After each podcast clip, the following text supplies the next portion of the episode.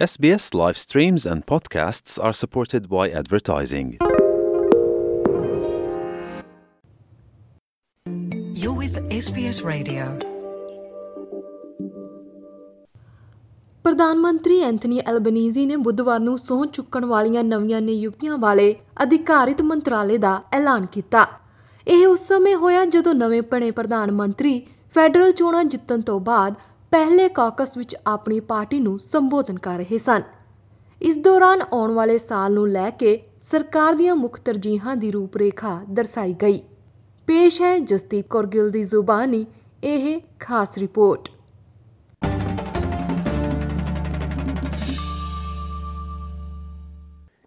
ਨਵੀਂ ਫੈਡਰਲ ਸਰਕਾਰ ਹੁਣ ਆਕਾਰ ਲੈ ਰਹੀ ਹੈ।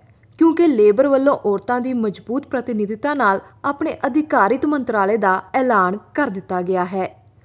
ਲੇਬਰ ਦੇ ਨਿਯਮਾਂ ਮੁਤਾਬਕ ਧੜੇ ਫਰੰਟ ਬੈਂਚ ਦੀ ਬੰਤਰ ਵਿੱਚ ਸਹਿਮਤੀ ਦਿੰਦੇ ਹਨ ਅਤੇ ਪ੍ਰਧਾਨ ਮੰਤਰੀ ਵੱਲੋਂ ਪੋਰਟਫੋਲੀਓ ਦੀ ਵੰਡ ਕੀਤੀ ਜਾਂਦੀ ਹੈ। Tanya Plibersek Catherine King, Clare O'Neil ਅਤੇ ਮਿਸ਼ੇਲ ਰੋਲੈਂਡ ਉਹਨਾਂ ਔਰਤਾਂ ਵਿੱਚ ਸ਼ਾਮਲ ਹਨ ਜਿਨ੍ਹਾਂ ਨੂੰ ਸਰਕਾਰ ਦੇ ਮੰਤਰੀ ਵਜੋਂ ਨਿਯੁਕਤ ਕੀਤਾ ਗਿਆ ਹੈ। ਪੱਛਮੀ ਆਸਟ੍ਰੇਲੀਆ ਦੇ ਖੱਬੇ ਧੜੇ ਤੋਂ ਐਨੀ ਐਲੀ ਬਚਪਨ ਦੀ ਸ਼ੁਰੂਆਤੀ ਸਿੱਖਿਆ ਪੋਰਟਫੋਲੀਓ ਦੇ ਮੰਤਰਾਲੇ ਦੀ ਕਮਾਂਡ ਸੰਭਾਲਣਗੇ। ਕੁਝ ਲੋਕਾਂ ਦਾ ਮੰਨਣਾ ਹੈ ਕਿ ਇਸ ਨਾਲ ਪੱਛਮੀ ਆਸਟ੍ਰੇਲੀਆ ਨੂੰ ਭਾਰੀ ਲਾਭ ਹੋਵੇਗਾ। ਕ੍ਰਿਸਟੀ ਮੈਕਬੇਨ ਜੋ ਦੱਖਣੀ ਨਿਊ ਸਾਊਥ ਵੇਲਜ਼ ਦੀ ਈਡਨ ਮੋਨਾਰੋ ਸੀਟ ਉੱਤੇ ਕਾਬਜ ਹਨ, ਉਹ ਖੇਤਰੀ ਵਿਕਾਸ ਮੰਤਰੀ ਬਣ ਗਏ ਹਨ। ਰਿਚਰਡ ਮਾਰਲੇਸ ਉਪ ਪ੍ਰਧਾਨ ਮੰਤਰੀ ਅਤੇ ਰੱਖਿਆ ਮੰਤਰੀ ਹਨ, ਜਦਕਿ ਮਾਰਕ ਡ੍ਰੈਫਸ ਅਟਾਰਨੀ ਜਨਰਲ ਹਨ। ਟੋਨੀ ਬੁਰਕ ਰੋਜ਼ਗਾਰ ਅਤੇ ਕਾਰਜਸਥਾਨ ਸੰਬੰਧਾਂ ਬਾਰੇ ਮੰਤਰੀ ਹੋਣਗੇ ਅਤੇ ਇਸ ਦੇ ਨਾਲ ਹੀ ਉਹ ਕਲਾ ਦਾ ਪੋਰਟਫੋਲੀਓ ਵੀ ਸਾਂਭਣਗੇ।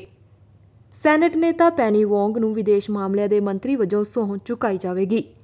ਜਿਮ ਚਾਲਮਰਸ ਖਜ਼ਾਨਚੀ ਹਨ, ਜਦਕਿ ਕੈਟੀ ਗੈਲਾਕਰ ਨੂੰ ਵਿੱਤ ਮੰਤਰੀ, ਮਹਿਲਾ ਮੰਤਰੀ ਅਤੇ ਲੋਕ ਸੇਵਾ ਮੰਤਰੀ ਵਜੋਂ ਸਹੁੰ ਚੁਕਾਈ ਜਾਵੇਗੀ। ਦੇਸ਼ ਦੇ 31ਵੇਂ ਪ੍ਰਧਾਨ ਮੰਤਰੀ ਵਜੋਂ ਸਹੁੰ ਚੁੱਕਣ ਤੋਂ ਬਾਅਦ ਐਂਥਨੀ ਐਲਬਨੀਜ਼ੀ ਨੇ ਪਹਿਲਾ ਲੇਬਰ ਕਾਕਸ ਰੱਖਿਆ ਸੀ ਉਹਨਾਂ ਦੇ ਚੋਣ ਜਿੱਤਣ ਵਾਲੇ ਭਾਸ਼ਣ ਵਾਂਗ ਹੀ ਅਨੁਸ਼ਾਸਨ ਪਾਰਟੀ ਏਕਤਾ ਅਤੇ ਵਿਲੱਖਣਾ ਦੀ ਮਹੱਤਤਾ ਵੀ ਅਲਬਨੀਜ਼ੀ ਦੇ ਭਾਸ਼ਣ ਦਾ ਕੇਂਦਰ ਸੀ We need to change the way that politics operates in this country. We need to be more inclusive.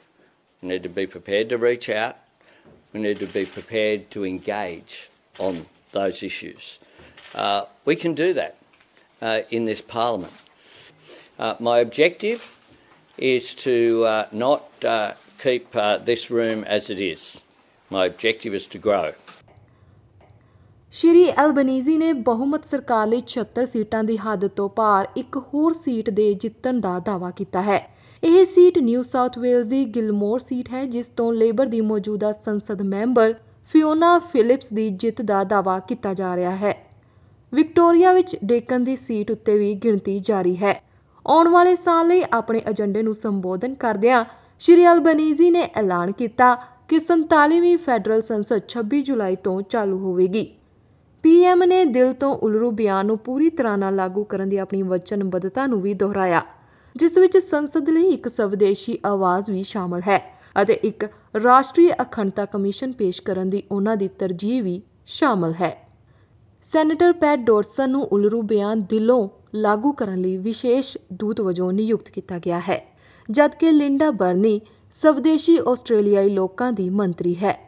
ਇਸ ਮੌਕੇ ਐਲਬਨੀਜ਼ੀ ਨੇ ਪੈਨੀ ਵੋਂਗ ਦੀ ਸੋਲੋਮਨ ਟਾਪੂਆਂ ਦੀ ਯਾਤਰਾ ਅਤੇ ਆਪਣੇ ਜਾਪਾਨ ਦੌਰੇ ਵਰਗੀਆਂ ਨਵੀਂ ਸਰਕਾਰ ਦੀਆਂ ਪਹਿਲੀਆਂ ਪ੍ਰਾਪਤੀਆਂ ਨੂੰ ਉਜਾਗਰ ਕਰਨ ਦਾ ਮੌਕਾ ਵੀ ਹੱਥੋਂ ਨਹੀਂ ਜਾਣ ਦਿੱਤਾ। We changed the statement that was made, and they very much welcomed our changed position on climate change. We're joining, we're joining again the global effort uh, which we needed to do after nine wasted years. And waste is what I want to talk about in two areas.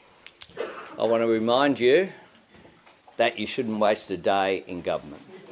We don't intend to.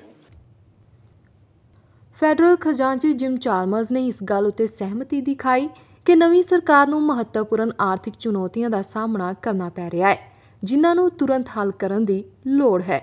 ਉਹਨਾਂ ਦਾ ਕਹਿਣਾ ਹੈ ਕਿ ਪਿਛਲੀਆਂ ਸਰਕਾਰਾਂ ਨੇ ਰਾਸ਼ਟਰੀ budget ਵਿੱਚ ਵਿਸ਼ਾਲ ਅੰਤਰ ਪੈਦਾ ਕਰ ਦਿੱਤੇ ਹਨ, ਜਿਨ੍ਹਾਂ ਨੂੰ ਪੂਰਾ ਕਰਨ ਵਿੱਚ ਕਈ ਸਾਲ ਲੱਗ ਸਕਦੇ ਹਨ।